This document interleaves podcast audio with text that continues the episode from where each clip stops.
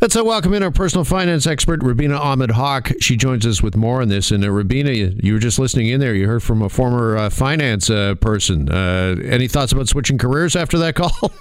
you know, I kind of did what he did. I switched careers. I went from being a news reporter to talking about personal finance, and I am much happier, you know, doing this rather than you know doing that news beat and chasing fire trucks and all the rest of it, which was a great career. But you know, same like the caller that you had, I had a different passion. I wanted to focus on something different. Yeah, well, and, nearly uh, half of all Canadians in the survey, Rubina, say that at 65, uh, they are thinking about, and that's obviously the kind of the traditional retirement age, but they feel as if they're not going to be able to afford it, to, to afford to do it. Is that a big shift from uh, years previous? It is a big shift from years previous, but this is not any surprise. I mean, this Sun Life survey uh, talked to Canadians about what they think their retirement is going to look like. And I think Canadians, especially young Canadians that are in their 20s and 30s, need to expect to work well into their 60s, if not into their early 70s. And there are a number of reasons why that is, uh, but they also need to be saving more now because they don't have access, like the generations before, to workplace pensions. They're often working in different jobs, so they're in precarious work situations so they don't have that ability to save you know, uh, this sort of consistent amount of money every single month over the long term. So they've got to be saving more when they're making money and then putting some away for when, you know, when, when they don't have as much income coming in. So it's a really different situation for, for young workers right now. And most people should expect to, if not be working full time, at least part time uh, well past the age of 65. Now, why is that? Is it because at the age of 65 is retirement because of the cost of living and how expensive things are these days that retirement truly is out of reach? Or is it because we live in this immediate gratification society where we're buying anything and everything we want, we want it now, and people really aren't thinking long term? I think the number one reason is because we're living longer. So when CPP and OAS were first created in the 1960s, um, our lifespan was not what it is today. Men, on average in Canada, live to the age of 79. Women, on average, live to the age of 84. We all know those people in their 90s that are still collecting a workplace pension. So it's completely financially unsustainable for someone to save enough money to have a 30 year retirement or a, you know a 20 year plus retirement. Before retirement was about six years. And so that was easy to save for. It was easy for what you know workplace pensions to support. Um, now we're living well into our 90s often, and so that really does mean that we need to work longer. And it doesn't mean I think a lot of people get sick of the grind, the waking up every morning, getting on the train or in a car and going to work.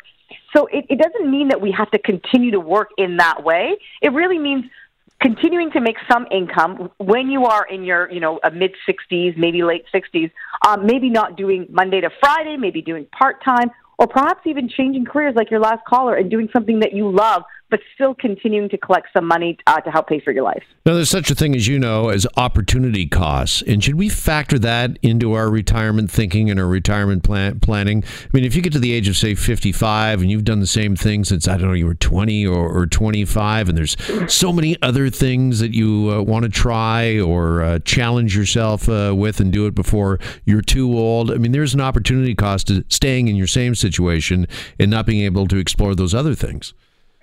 So if you're in a, your same job at the age of 55 and say you've been doing, say you're an engineer at a company and you've been doing that same type of job for the last 30 years, you are an expert in that field and you have invaluable information. You've lived through the highs and lows of your industry. And so you can take that expert knowledge and apply it to so many different things. You don't have to continue to work in that same office doing that same job. There might be a company that's launching a product that once you might have worked on a similar product that could use your years of experience to look at it and say, okay, this is what you guys should be do- doing differently. This is how this product really worked for us. This is how we did things, you know, where it was really successful. So really uh, hone in on the fact that if you've got, you know, if you've been in the same job for 20, 30 years, that companies will hire you as a consultant, that you can go in and do sort of short-term gigs for one, two months and then still do the retirement life of traveling with your friends or maybe spending just time off, not having to wake up every morning and go into a job, but using those skills that you've collected uh, to not just stop working at 65, but to continue to add value and be in the economy and continue to make money. Well, I got about a minute left here, Rubina, but what would your number one tip be to those that are listening that are concerned about uh, affording their uh, retirement? What do they need to start thinking about right now? So they need to go into a retirement calculator. The CRA has an excellent one. So just Google retirement calculator, Government of Canada, and it will come up. It takes about 20 minutes to fill it out. It's going to give you a realistic idea of what your retirement income will look like. And then you can fiddle around with the numbers and figure out how much more or less you need to be saving to get to your goals. And also realize that you can take CPP and OAS later. You can wait until much later than 65 to take those two benefits. And so you will get more money at, you know, if you take it later. And so you can just plan to be working to 68, 69 and then collecting greater benefits at the end and factor that into your whole financial plan. There's so many options out there now for Canadians to have the kind of retirement they want. The one expectation should be is that you will definitely work past 65 if you're anybody right now listening under the age of 40. All right, good stuff. We'll get you out on that. Rubina Ahmed Haq, our personal finance expert, with us on this Monday. Rubina, thanks as always. Thank you.